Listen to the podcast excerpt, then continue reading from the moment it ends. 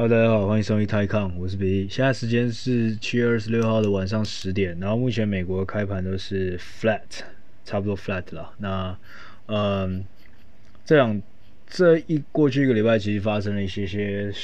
大事情。那第一件大事呢，当然就是奥运开始了，上礼拜五开始了，所以，嗯，但是台湾现在好像也降为降级嘛，就是从三级稍微降到二级，所以，所以。嗯，大家在待在家里的时间可能也稍微的减少了，要不然的话，其实还是，其实是如果你们还是分流在家或是在宅工作的话，其实是如果要偷懒的话，是完全可以 偷看一下这个奥运的。然后，那这三天台湾的表现也都还不错嘛，虽然都目前还没拿到金牌，不过这是一些我们预期之外，应该说预期之外，也不能说预期之外，那反正就是。平常我们比较没有注意到的一些项目拿到奖牌，所以我觉得还蛮开心的吧。然后，如果是香港的话，那香港刚才也应该也很开心，因为香港刚刚拿到了他们回归后的第一面奖牌，那是那个花剑，就是击剑啊，花式击剑。然后是一个男生张什么的，然后他反正就是拿到了香港历史史上的第二面金牌吧，maybe。然后也是回归以来的第一面金牌，所以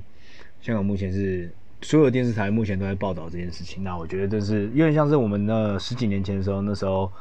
我们空呃那个跆拳道那样子，就是朱木元他们他们这种那种那种感觉啦。那媒体就是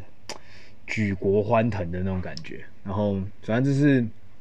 一个好事情发生。那至于其他什么事情，有一些坏消息。那第一个坏消息，那其实坏消息大部分都源自于中国。那有一个坏消息是，第一个是郑州，就是如果各位有看新闻的话，有看到郑州其实上个礼拜，呃，那个洪水，就是它突然下雨下得超靠北大的，然后一瞬间就是突然暴雨，然后导致很多地方有灾情。那当天的时候，中国虽然是说，中国官方是说只有十二个死，那据网络上就非官方就是非内地的网络上面流出的片段来看，比如说 Twitter 啊，或是其他地方流出来的。来看的话，可能光一个，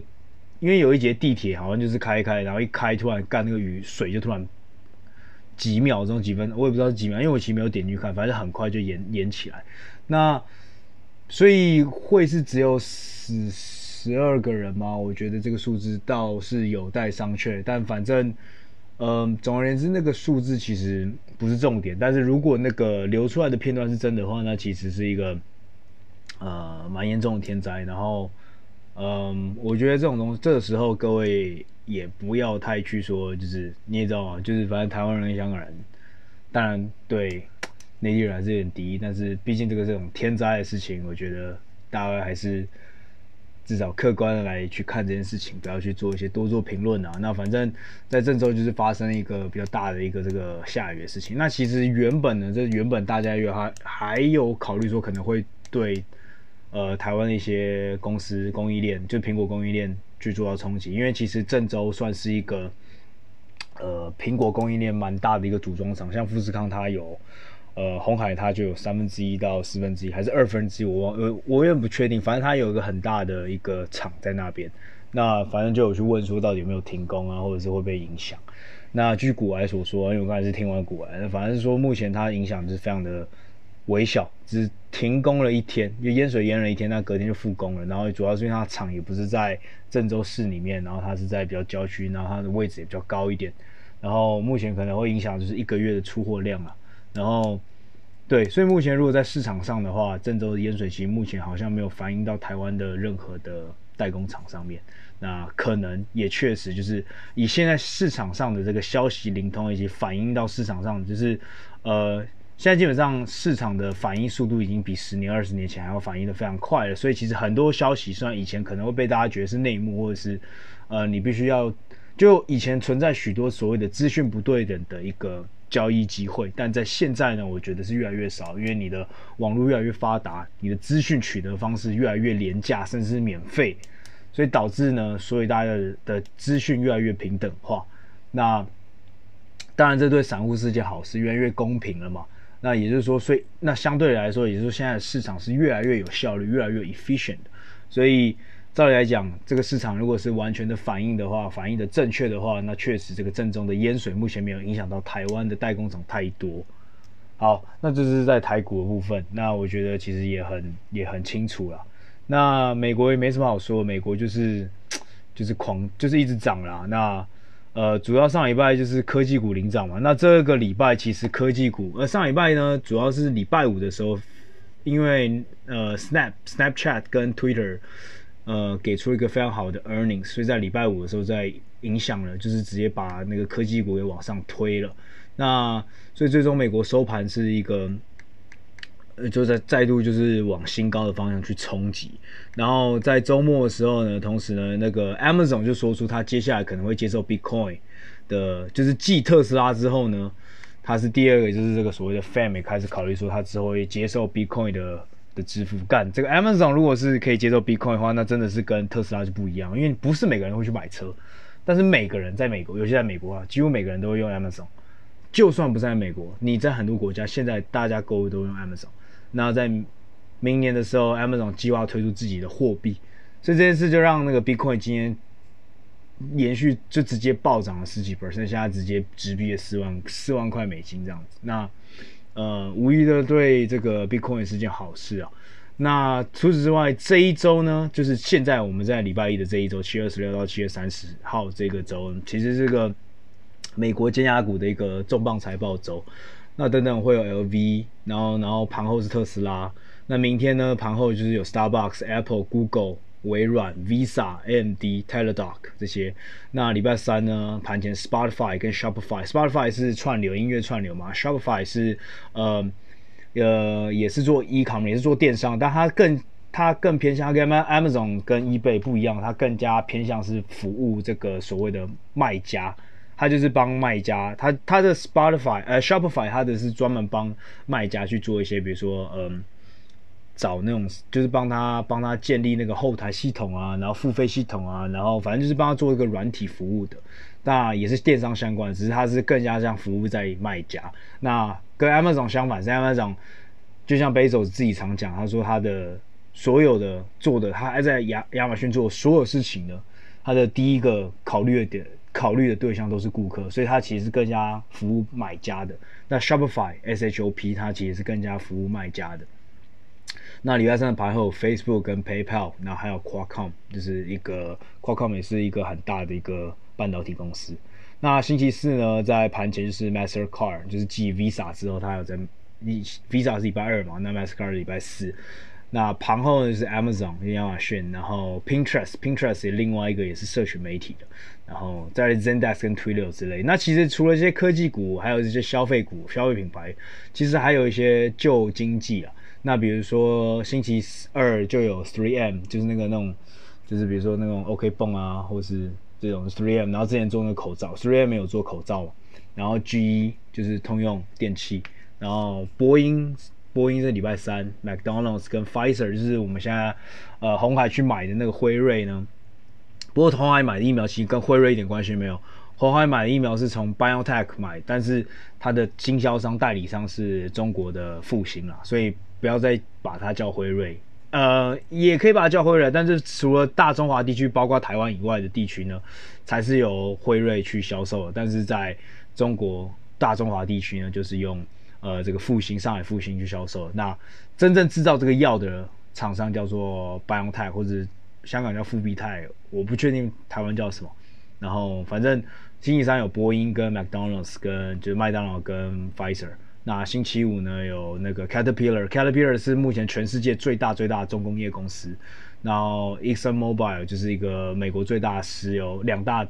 之一的石油公司。然后在 PNG 就是那个宝洁这样子。所以其实除了科技股以外，也是很多那种旧的经济。那上上礼拜其实是已经经历了一轮银行股了，所以这两三个月其实基本上就是呃这两三个礼拜基本上是美国的财报周了。那呃，所以以如果上礼拜的 Twitter 跟 Snapchat 来做一个稍微的小前瞻的话，那目前感觉来说的话，金牙股应该是会表现的还不错。那当然也有可能就是呃，就像我刚才说，就是如果呢所谓的。Buy on rumor, sell on news。假设呢，过去两三个礼拜，过去两个礼拜的美国的强涨，可能就是因为先反映这个财报的话，那也有可能反映财报一开出来，就算它的数字非常漂亮，非常的好看，然后不论是过去 quarter、second quarter，它它打败了这个前面一个指引，之前公司的指引，或者是 Q 三的下一个 quarter 的 guidance 都都是超估呃这个市场的分析的预分析师的预期。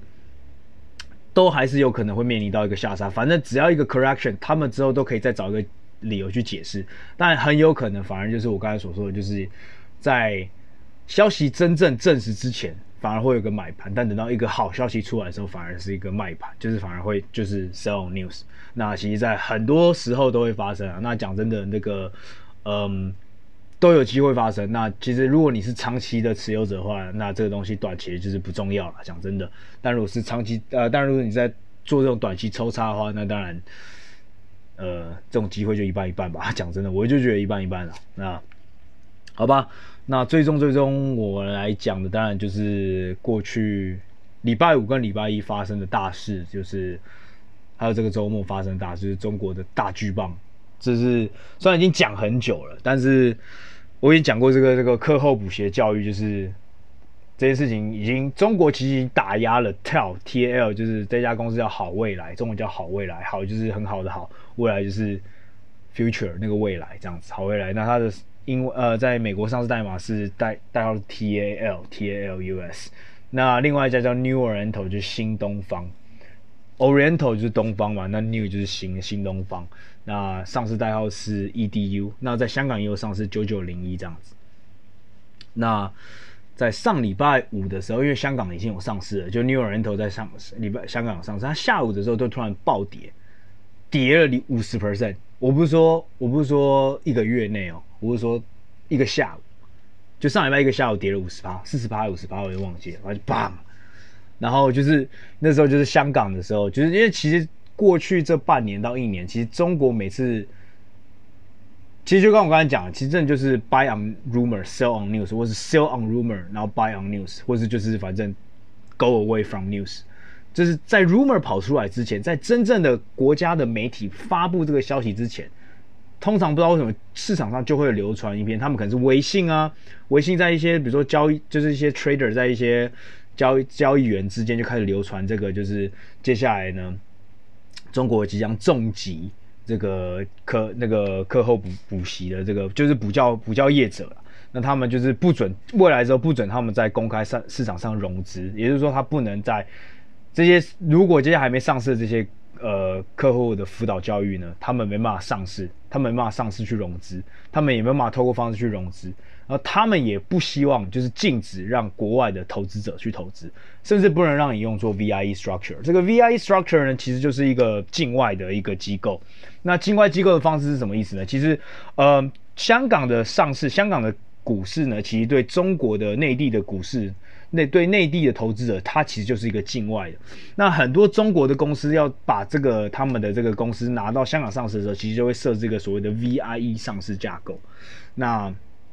呃，你们可以直接说，就你们可以直接上网查，或是直接打，你们就打 VIE structure，那或者是 VIE 架构就可以了。那英文就是 Variable Interest in the Entity。那这个我觉得就不用再特别去解释，反正各位如果真的有兴趣的话，去查一下上。它的中文叫做可变权益实体。那反正就是一个你把一个内地的公司，如果设了一个 VIE 之后，就可以把它拿到境外去上市。所以阿里巴巴不论是在美国还是在香港。那腾讯等等的这些公司，他们上市的方式都是透过 VIE 上市，所以你们不要想说，如果未来真的就是所谓的，嗯，就是觉得说，如果中国不希望外来投资者，或是希望有任何的一个，就不希望把自己自家公司拿去美国上市，希望他们集中在香港上市。这样就算是回到境内，其实不是。其实他们在香港上市，很多公司他们还是会去使用 VIE。所以如果还是用 VIE structure 的话，未来不一定会比较好。像比如说在香港二路上市的阿里巴巴，它其实在香港上市，它还是用 VIE structure。所以未来呢，它有没有可能需要把它变回一个呃境内的一个上市实体？呃，这也是有待商榷的。然后对，所以基本上等于说干，我就在排，就是我希望未来呢。你们这些新的公司或者这些教育公司，你们这些反正我们中国未来栋梁的公司，未来成长接下来十年会支撑我们中国经济十年的这些公司呢，我希望你们最好乖乖的都不要去美国上市。那我也不希望你们融资的时候融太多一些国外的投资者进来。所以干这在这在礼拜五下午的时候只是 rumor，就是一个微信而已，就在那边传，大家还不相信。但等到到礼拜六的时候，就这件事就实锤了，就真的发布了。然后干，所以今天。但是其实礼拜五晚上 ADR 市场就已经反应的很激烈，在 TEL 上礼拜 TL 就是好未来上礼拜好像跌六十 percent 还是七十 percent，那新东方很简单嘛，因为你香港本来就暴跌六七十 percent，呃四五十 percent，那你在 ADR 也就只是在去反映这件事情而已。那另外一个叫 G G GSX 还是 GXS，它现在改名叫做高图，然后呃它的上市代码好像是是是是是是，诶。靠腰嘞，我看一下哦，它以前叫做 GSX Education，但是现在叫做高图 G A O T U G A O T U，然后上代有 G O T U。它因为其实这家公司就比较有趣啊，它去年是很红的一家股票，因为那时候很多做空者去做空，然后但是之后就是公司派的就出来说，干你们这些人就是喇叭，你们根本不知道我们的上市模式是什么，然后反正。但是因为高图其实在今年一月初的时候，他他有他是被 review 就是被披露出来，他是那个 Archegos 就是那个 Bill 黄，就是那个韩国人，他是其中一个很很大的中国 ADR 市场，所以那时候一爆出来之后，就是他还是跌跌很凶，然后那时候其实空头就是先爽赚一波，就没有想到干他现在其实就是搭搭乘了这个中国重磅的顺风车，直接是跌到了谷底。那我跟你讲，上礼拜五的时候，这三只股票呢，都分别跌了五十 percent 到七十 percent 不等。这些股票在一天内就跌了五十 percent 到七十 percent 不等。但是你们要知道，这些股票也从三月到上礼拜五之前，其实就已经蒸发掉超过五十 percent。所以其实 overall 整个来说呢，这家这三家公司，其实在过去这三个月，其实已经跌掉了八九十 percent。但是你从来没有想过说，已经跌到干，已经已经跌掉了七成。就上礼拜五，它这个七成，就是说，你从一百块已经跌到三十块了，这三十块还可以在当天直接再跌掉，变成只剩二十块还是十五块这样子，就是非常非常可怕的一件事情。然后今天早上呢，当然就新东方就继续跌嘛，它就从三十块跌到了十六块，哇操，是真的很扯诶、就是上礼拜四收盘的时候是五十块，然后现在是十六块，然后你能想象它在三月的时候是一百五十块吗？真的无法想象。然后。其他那时候跌到五十块的时候，就是上礼拜的时候，我都觉得它是非常便宜，因为它的 P E 可能来到二十，那它的 P S 就是可能 P E 没有那么低了，它跟 P E 可能二三十啊，那你要想，它去年可能是来一两百，然后现在 P S 就是 Price to Sales，就是它的它的它的 Market Cap，它的市值对应它的 Revenue 是一已经将近一比一了，也就是说，它现在上它现在大概是三十个三十亿美金左右，但它。expect 来说，今年 supposedly 应该也会赚三十亿美金进来。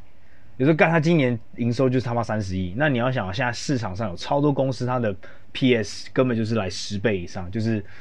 我的市值是一百一百个 billion，但是我可能今年只会赚进十个 billion，而且赚进十个 billion 里面，你最后可能真的净收入可能是不到不到不到一百个里面，可能可能更低，所以那个本益比就会变得很高很高很高。但这些公司已经变得非常非常非常非常的便宜，但是因为最主要就是因为中国说它有可能会强制让这些课外补习班直接变成所谓的非盈利，就直接告诉你们说 看你们不能盈利，所以干这种事这种事情到底要怎么 play out？所以这些上市公司最后真的是要被强制 privatization 啊，直接被私有化吗？还是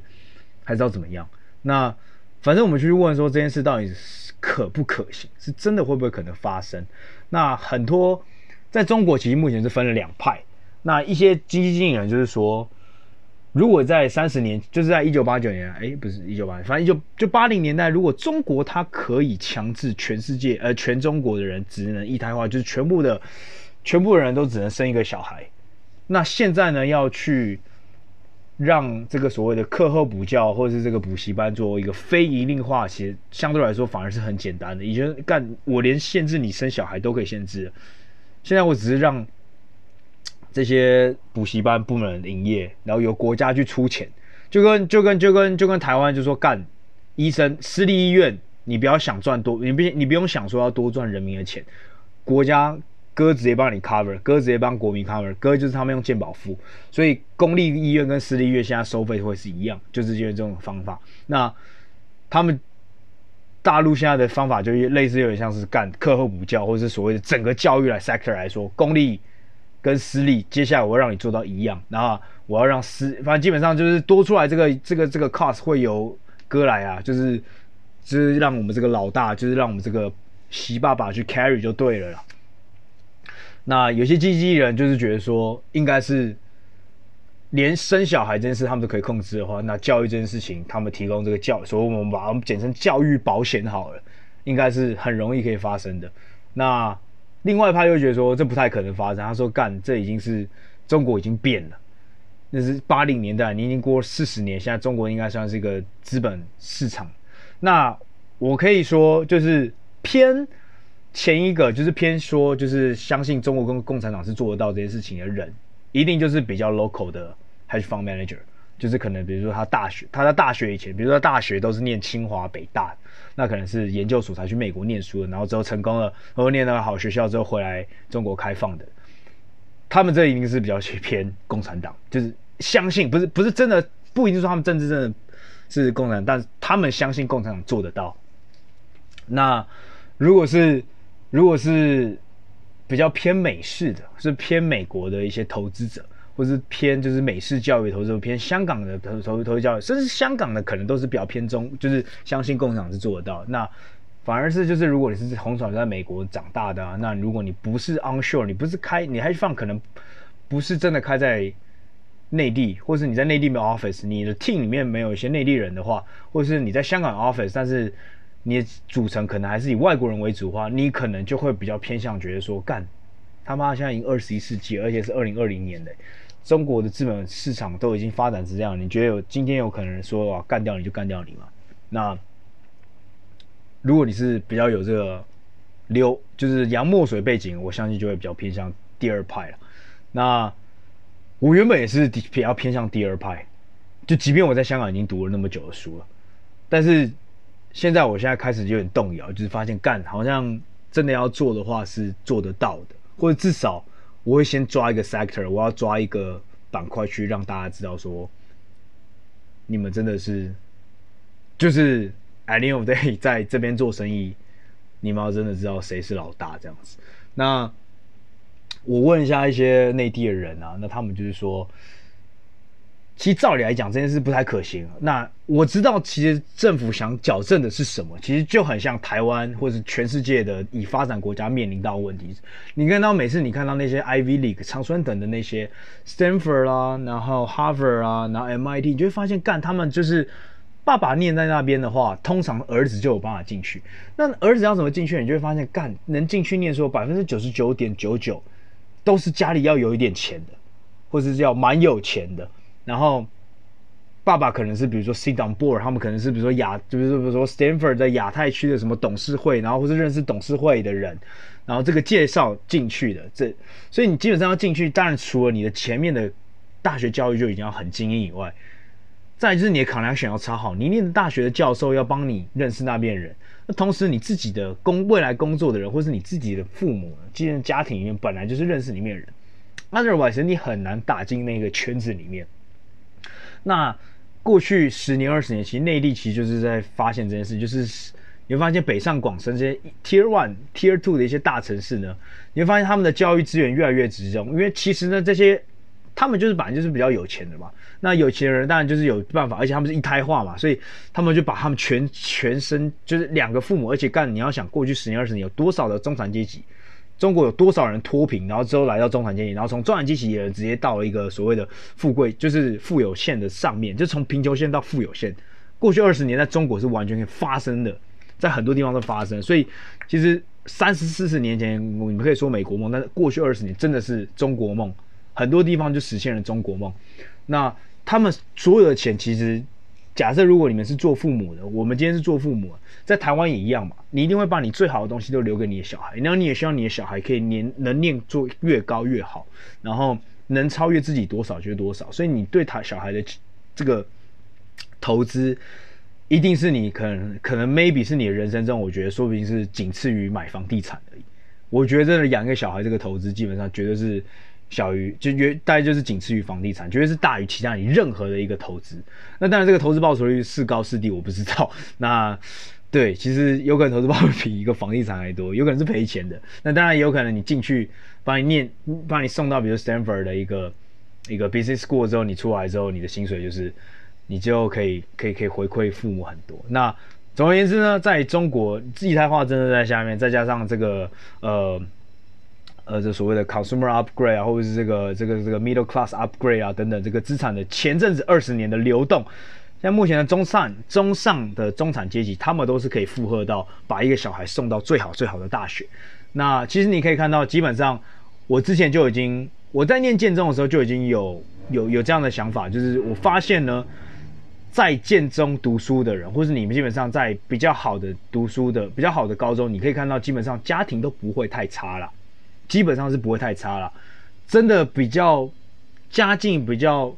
辛苦的同学，你相信来说，我相信如果真的去跟其他的 average 去跟其他的高中比的话，绝对会是嗯差蛮多的。那你再去看，呃，每年升进台湾大学，因为升进台大的这个。建中跟北一女的比例来说话，就是多少？刚我也忘记，十几二十分，反正就是很高很高。那其实相对来说，你在北大、清华这些大学，你可以去算这些顶级的这个中国顶级的高中进去这些大学的这个比率，也是一年往一年的比一年的还要重。那其实你就看到，其实这个教育资源是越来越集中，那越来越往 Tier One、Tier Two 的 City 去集中。那相对的，呃，在第一线城市跟第五线、第三四五线城市，这个 gap 就越拉越大。那其实在中国以外的地区是非常明显的看见这件事情。那其实中国就是要提早去阻止，呃，阻止这件事情发生。所以我觉得，嗯，呃，对，就是他们在提早去阻止这件事情发生，只是他们用了一个非常粗暴的方式去。去实行，那也只有在中国有办法用这么粗暴的方式去去执行。只是就像我再回到，呃，嗯，刚才所说的，就是很多人，尤其在国外投资者、美国投资者，会完全不敢想象，从来没有去想象过这件事是真的会在中国发生。然后，真的是一滴还有一滴滴，我真的是，真的不是一山还有一山高，这边真的是一滴还有一滴滴。就是一直往下探，就是你真的不知道什么时候，你干，你真的觉得，比如像新东方的港股好，它从一百五跌到五六十，它跌到八十的时候，我想说，我、哦、干，它停了一下，那八十应该是买，靠，它继续跌，继续在九六月七月再继续再跌到五十块，总可能它跌到三分，跌掉三分之二嘞，结果它两天直接打脸你，所以这个东西。完全推翻掉我前前三个月我看好中国这件事情，因为我发现中国如果真的目前真的要做的话，它是非常雷厉风行在做很多事情。但是我可以告诉各位，我自己是没什么在调仓的，因为我发现我还没办法那么快的去下定论。这样说好了，那其实今天在收盘的时候有另外一则消息是美团，美团也被抄了，应该说不是也被抄，是又被抄了，就是。因为美团其实前阵子本来，就已经二三月不是就爆出说他们对骑手的保险那样，那因为他们就是把他们的那个滴滴就是外卖的那些小哥，他们其实都是非正式员工，他们是外包员工 contractor。那我记得我那时候跟各位解释过，其实这件事情在国外的 Uber 其实就是本来就已经发生过了，就是其实那时候去年九月还十月的时候，还是十一月我忘了，反正有一天 Uber 跳了十 percent 的原因，就是因为在加州的法院通过了，就是。反正就是判 Uber 胜诉，说 OK，你们可以不用把你们的这个 driver，你不用把你们这些驾驶员纳入你们正式员工。那不会把他纳入正式员工，就是你不用帮他保一些很多保险啊，然后你的薪水也是可以用时数小时去算的。所以其实那个对你对一家公司的成本来说，当然是差很多，但是低很多。那对投资者也对股票的拥有者来说，当然是一件好事。那当然对这些驾驶员当然是很坏的事情。那其实，在之前就是有人在批评美团，或者是中国各大的这个外送平台，跟甚至我猜滴滴可能也是，就是这些骑手啊，或者这些驾驶员，其实基本上都不可能就不是被算在这个正式员工。那这个保险呢，以及这个最低的这个工时的保障跟工资的保障，其实就是无法跟正式员工去比拟。那反正今年在收盘之前，就是中国就是说，哎干，你们之后这些人不准。就是你们必须把用正式员工的方式去比照。那我相信，呃，美团已经有这么这么多的前车之鉴，一定是应应该是要乖乖的了。绝对不要再傻逼了，不要就说啊干干我屁事什么之类的，绝对不可能。你看滴滴现在已经跌成狗一样了，很惨哎、滴滴真的是最惨。那滴滴我觉得觉得他那时候就是真的很很白目啊，他就是中国就告诉你说干，我就已经不喜欢你去国外上市，就你还给我硬闯这种红灯这样子，然后而且你又是有一些这种 data 的，然后反正你的高层里面好像又有出现一些这些。非中国的就有美国人这样子，那其实都很一切做事都很敏感。然后我觉得，其实跟当兵一样，就是你真的不会棒打那种最最烂的，也不会，但就是棒打最白目的。所以绝对在中国，你就会发现说，干现在就是真不要当最白目，很多事情不要当最白目。就算你不白目，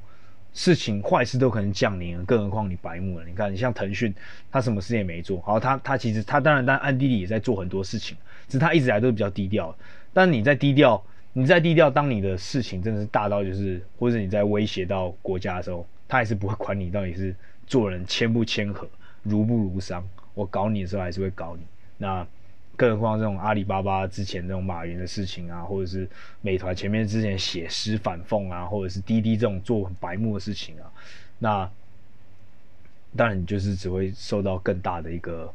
惩罚。那今天晚上，今天呢，中国 CSI 跌了超过三 percent，那恒生最后是跌了四 percent，非常的大。以一个香港，香港市场是世世界前五大的一个交易市场，所以如果呢你跌到一个四 percent 的话，而且尤其现在香港市场不再是恒生指数不再只是像以前一样是的那种很重银行啊、地产这些，它是非常有指标性，因为它的阿里巴巴、腾讯这些东西都是。有被纳入恒生指数，所以是一个非常指标的一个中国指数。那你就会看到今天一天跌掉四 percent，是一个非常的呃 negative，非常负面的一件，对中国股市来说是一个非常负面的事情。那我不知道接下来还会会怎么样，到底会不会 bounce back a little bit，还是要还是会接下来继续 sell off，还是怎么样的？那其实可以看到，像 ADR，其实 TAL 其实早早开盘的时候是跌了二三十 percent，它是开在四点五块，那现在有个买盘嘛，它现在只跌七趴哦，它从四点五块涨到五点五块哦，所以其实是有买盘上来的，所以呃，这个波动性真的非常非常的大。那这到底会不会是个假买盘，或者是一个所谓的死猫弹 d e a cat bounce？哦，我真的很难说。那最后呢，我可以给各位提供一个想法，就是。呃，其实现在中国是真的在强烈在做，就是希望把美国上市的 ADR 全部赶回来美香港上市。那 again 不代表说回到香港上市之后，你之后不会遇到一些呃呃那个什么检查，因为就像我刚才说的，呃，因为你在香港上市，很多时候这些上市公司还是使用所谓的 VIE structure，还是所谓用境外投资的一个实体去做境外上市，所以不代表未来会做面临到更大的一个。呃，监察。不过呢，上礼拜其实有一个，就是有一个，有一个有点像是法外开恩。中国有中国的之前，因为之前滴滴被罚，就是在被审查它的 cyber security，就是它它的资料跟一些安全国家资料安全性。他说，如果你接下来公司在香港上市的话，cyber security 的这个审查我会比较深，或甚至就是不去。做相对应，像如果你要去美国审查的话，那样那么严格的审查方式，所以目前他其实算是对香港上市开了一道小光。目但这个是新，这个是 rumor 啊，呃，对，所以还不是完全证实。所以其实上礼拜在这里，在今天跟上礼拜五发生之前，其实香港交易所就是三八八 HK 三八八 HK，它其实上礼拜涨了十几 percent 吧，所以其实都是因为这个利好的消息。那各位如果真的港股跟美股都可以买的话，那其实我会相对的建议说，可以慢慢的把一些部位在美股，如果你美股有的话，你可以慢慢转移到中中呃香港这边。那其实过去半年到一年，其实很多公司都已经回来香港上市。你说 n e t i s 你说华住，你就华住是一个就是香港呃美国呃中国最大的一个饭店集团。阿里巴巴别说了嘛。那百度其实也回香港上市，京东也回香港上市了。那除现目前说拼多多还没回香港上市以外，那呃 Trip.com 也回香港上市了。然后呃 Unami，然后基本上其实中国比较大的一些 ADR，那比如说像我刚才讲的 EDU New Oriental，其实新东方也在香也在香港上市。那 TEL 还没有，所以 TEL 跟 PD 拼多多可能是唯二两个比较目前在香港还没有上市。那腾讯版就只能香港买。那当然，你在香港买的坏处有很多时候是可能，因为香港跟台湾还是比较像，但是台湾的目前一 lot 就是只能一千嘛，他买一张就是要买一千嘛。但是现在台湾现在有零股了，但是在那之前就是台湾一张是一千嘛。那香港这边也是有所谓的一张一张的这个概念，那只是它是很不一样，它有五五百张一手的，也有一千张一手，也有两千张一手，就两千股一手的。五百股一手的，然后一千股一手的，所以有时候，比如说像像像，如果你去买腾讯的话，那腾讯基本上就是一手就要你就要买，你就要买一百张，那四百九乘一百，那基本上就知道多少？不好意思，心酸有点烂，四九零乘一百就要四万九，要快五万块港币，那基本上一手就二十万，那可能 liquidity 就比较差一点。那如果是阿里巴巴的话，我们相对一下美国来说，阿里巴巴像一百九十二块嘛，一百九十二港币，一百九十二乘以一百，那就是一万九千二，所以你就算两万块港币的话，那是一手就要八万块。那你如果你买台，你如果买美股的话，你可以直接像比如差不多两百块美金哈，两百块美金买一张的话，就是乘以三，就六千块。所以六千块跟两万块啊，靠腰其实没有差很多啊。你就你就会想说，你买一手阿里巴巴就买三手阿里巴巴，美国的阿里巴巴的意思。那反正呃，主要问题就是 liquidity 啊，就是你的一个流动性或是可弹可弹性的部分，就是可伸缩交易这样子。那除此之外，我是觉得目前如果你慢慢 shift 回来去买港股，如果你手上的 ADR 就是你的中国的美国上市的 ADR 如果有港股的话，我会觉得说你买回来香港可能会相对的会风险会降低一点啦。那我觉得最终最终呢，这些在美国上市这些 ADR 真的会不会被呃 delist 掉吗？就是会被除牌呢？其实讲真的，我觉得真的不一定。其实要除牌，其实并不是只是说中国单方面的，有时候也是要美国那边。那像前阵子是像去年就是美国主动想要 Trump 那时候主动想要把 ADR 全部干掉嘛。所以有时候这个东西，呃，我我我不觉得中国最终最终的目标是真的要把所有 ADR 全部干掉，但他们希望说至少你都你要。我觉得可能最最最，他们最少最希望就是主要的交易场所可能要在香港或者是在上海这样子，但是你 ADR 还是可以上市，比如像台积电一样，我们主要交易的连外资主要交易的买的地方都是台湾的证券交易所那边的台积电，那 ADR 就是一些让一些比如说美国散户去买，但是对或者一些 hedge fund 一些比较小，但如果比较巨大的基金基本上都会直接买台湾这些，那我觉得。美中国只要达到这一点就够，而且不会说就是，呃，被饿被抓着脖子的感觉。因为你要想，如果他们中国主要好的、强大的、国际性的这些科技巨头，或是一些比较大的一些其他的其他板块的公司，如果都在美国上市的话，那他们终究会觉得这种矮油矮油，就是这种靠背靠背不爽不爽的嘛。所以我觉得，对，可以考虑啦。但是我觉得最终会不会真的被处罚？我觉得。好了，现在也不要也不用讲那么早的话，但反正不一定啦。对，反正但是我就觉得，如果各位怕风险，但是还是想要持有这些股票的话，那我会相信，呃，我会建议说，就是可以慢慢的把一些仓位往港股转，应该会是。但我觉得真的来说差别不大，因为讲真的，美国 ADR 一跌十 percent 的话，你港股隔天还是要跌个七趴嘛，所以不会说真的就是有差，只是就是你的出牌危险就是。比较趋近于比较小咯，所以我觉得买到港股的话会比较安全一点。那 OK，大致上就是这样。那反正今天就在讲到这里，然后各位就反正就这样吧。那如果真的觉得没救的话，就不重要，就看就一起看奥运，为台湾加油。OK，就这样，拜。